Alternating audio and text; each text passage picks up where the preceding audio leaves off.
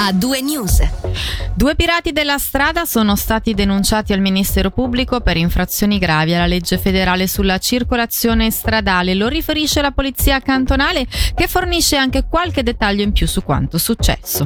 Il primo caso è avvenuto il 17 luglio, poco dopo le 5 del mattino, sulla T21 a Tenero, direzione Locarno, dove il limite è generalmente fissato a 100 km orari. Il 22enne del Locarnese, protagonista della vicenda, è stato intercettato mentre stava viaggiando a ben 205 km orari. Il secondo caso si è invece verificato il 27 luglio, poco dopo la 1.30 del mattino sulla 2, territorio Monteceneri. In questo caso un 25enne italiano ma domiciliato nel canton Grigioni stava viaggiando in direzione nord a 190 km orari dove il limite invece è fissato a 100. Ad entrambi i pirati della strada è stata anche ritirata la patente. Voltiamo pagina. Il Consiglio di Stato ticinese ha stanziato un credito di mezzo milione di franchi per agevolare l'accesso agli aiuti finanziari supplementari decisi dalla Confederazione, aiuti finalizzati ad aumentare la protezione del bestiame dai grandi predatori. La decisione è arrivata dopo la predazione avvenuta in aprile a Cerentino. Sulla questione tuttora pendente presso l'Ufficio federale dell'ambiente una richiesta di regolazione del branco. Ne abbiamo parlato con Tiziano Putelli, capo dell'Ufficio della caccia e della pesca. L'obiettivo di questo credito è quello di eh, agevolare l'accesso a dei crediti stanziati a livello federale, un credito di 5,7 milioni di franchi eh, stanziato a fine maggio di quest'anno e serve a finanziare que- delle misure supplementari a quelle che oggi già sono riconosciute che sono i cani da protezione e l'elettrificazione delle recinzioni. Nel concreto possono essere riconosciuti costi per del personale ausiliario, supporto dei pastori, per degli alloggi mobili, soprattutto per gli alpeggi discosti dove si può dare possibilità di, di avere una presenza del pastore con un alloggio. Ci sono dei forfait per delle recinzioni supplementari di protezione e possiamo riconoscere il foraggiamento necessario in caso di uno scarico anticipato dopo una predazione. Per la predazione in questione state ancora aspettando la risposta dall'Ufficio federale dell'ambiente, si può dire qualcosa sulle tempistiche di questa risposta? Allora, sulle tempistiche è molto difficile in quanto i, i, i dossier sono complessi, sono diversi i fattori che vengono presi in considerazione e non da ultimo non siamo noi l'autorità che ha la competenza in questo caso per un'autorizzazione.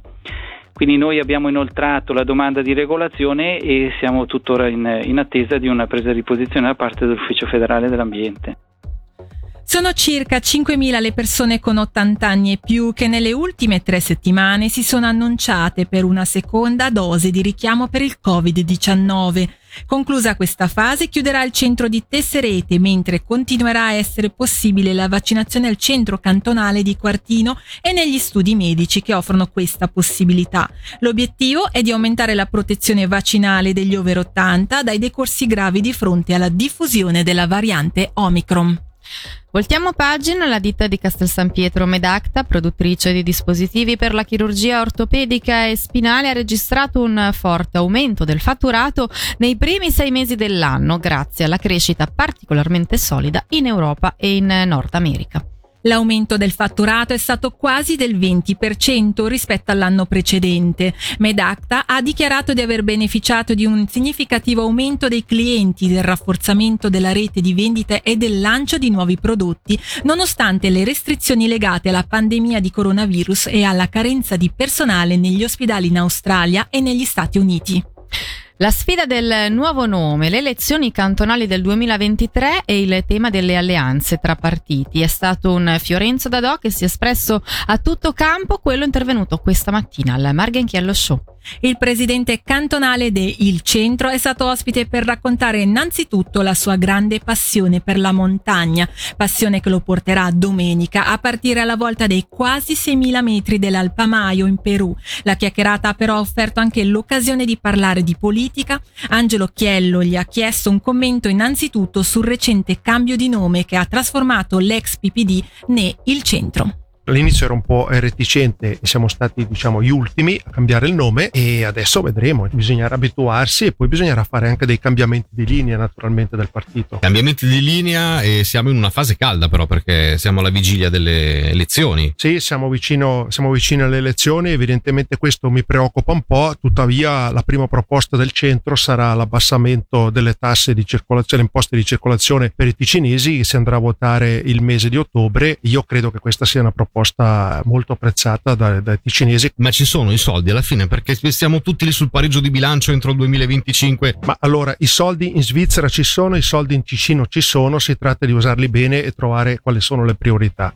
E bisogna risparmiare un po', ci sono sicuramente altre priorità che non andare a pescare come si fa oggi troppo nelle tasche dei cittadini. E alleanze con l'MPS voi non le volete fare nemmeno voi? Ma penso che di alleanze per il momento non ne faremo con nessuno, poi vediamo.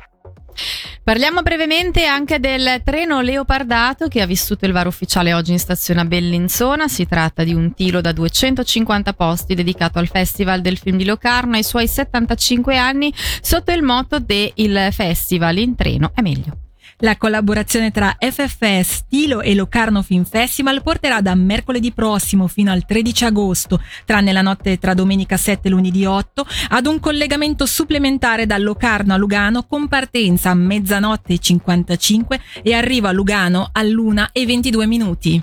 Il treno, che come detto accoglierà fino a 250 persone, è stato voluto per consentire agli appassionati di cinema di seguire le proiezioni serali. I viaggiatori in direzione di Chiasso avranno la coincidenza 4 minuti dopo in direzione di Chiasso. Spazio infine ad un evento che verrà inaugurato domenica alle 17 a Morcote. Stiamo parlando di The Long Road of Rock che ha la missione di raccontare al pubblico 40 anni di storia tra mode e rivoluzioni con un unico fil rouge, la musica rock. Sarà possibile grazie a numerosi cimeli e pezzi da collezione originali raccolti nel tempo da due appassionati, Eros Girardi e Claudio Molekopf, esposti nella sala Sergio Maspoli del comune di Morcote che ha deciso di dedicare il 2022 proprio al rock. Infatti Morcote ha già organizzato un concerto in onore dei Beatles a gennaio per poi passare ad una mostra fotografica come ha raccontato in diretta questa mattina sulle nostre frequenze Daniele, Daniela Moroni, promotrice dell'evento.